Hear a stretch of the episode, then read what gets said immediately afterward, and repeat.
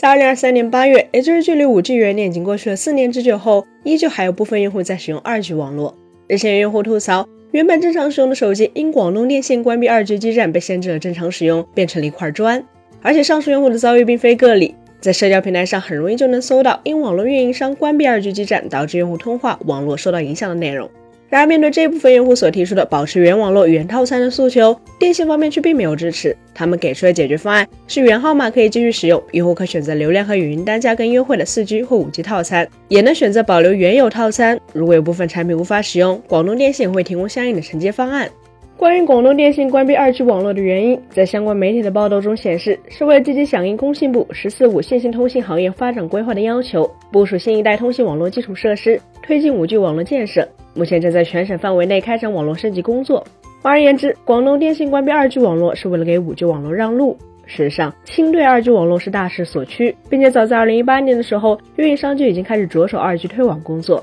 而在更早之前，诸如美国的 AT&T、新加坡的 Singtel。韩国的 KD Crop 等海外运营商就开始进行这一工作。根据 SMA 统计全球 2G、3G 推网情况，预计到2025年，全球将累计有61张 2G 网络和46张 3G 网络关闭。这也就意味着，此前拉开数字移动通信序幕，真正让移动通信普及性的 2G 网络已经走到历史舞台的边缘。而 2G 网络被运营商选择放弃的主要原因之一，就是安全性问题。比如最知名的 2G 网络 GSM。最初开发于一九八八年的它，采用了名为 A 五一的六十四位对称加密技术。虽然这在当时确实难以被穷举法暴力攻破，但是时过境迁，随着如今硬件以及算力的进步，在黑客圈大名鼎鼎的 Osmocom BB 开源项目，在许多年前就完成了对 GSM 通信网络的破解。如今借助 Osmocom BB 开源项目的成果来实现对二 G 手机的非接触式监听，已经是一个门槛极低的操作。再搭配上维基站，黑微产就能实现针对用户短信的嗅探。在当下这个短信验证码已经成为一众企业数字化服务载体的环境下，自小用户的短信验证码无疑是个非常危险的信号，也极易成为电信诈骗的温床。当然，一众运营商不约而同的放弃二 G 网络，更重要的原因还在于经济层面，也就是所谓的频谱资源。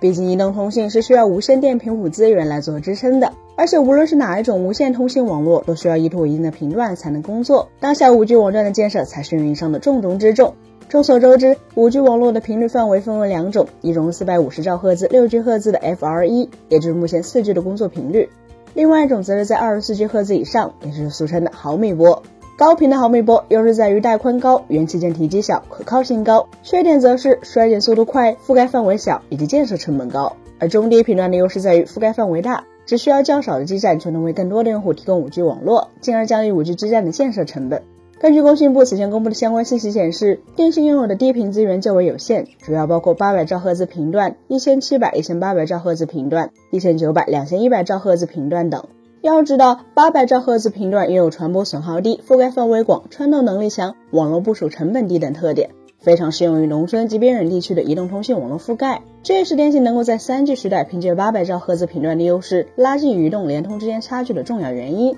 在如今 5G 网络已经基本覆盖城市的背景下，在乡镇、农村以及边缘地区覆盖 5G 网络就成为了运营商的新工作。但相比于移动和联通，由于800兆赫兹频段被用于 2G 网络，就使得电信方面在 5G 低频资源上可谓是一片空白。因此，在今年春季，工信部批准电信重更800兆赫兹频段，但问题在于电信的800兆赫兹频段此前被用于 2G 的 CDMA-EX 网络，因此为了给 5G 网络的重更腾位置，自然就需要清退 2G 网络。当一边是已经老迈的二 G 网络，另一边则是承载运营商希望的五 G 网络时，如何做选择也就不言自明了。随着二 G 网络全面清退后，部分用户出现无法接听电话和收发短信的情况，就只能说是必要的代价了。而这也是电信在面对受影响的用户时，只能劝其升级套餐、更换新手机的原因了。本期节目就到这里了，更多精彩，大家可以关注我们三一生活的官网或全民大同账号查询更多信息。咱们下期再见，拜拜。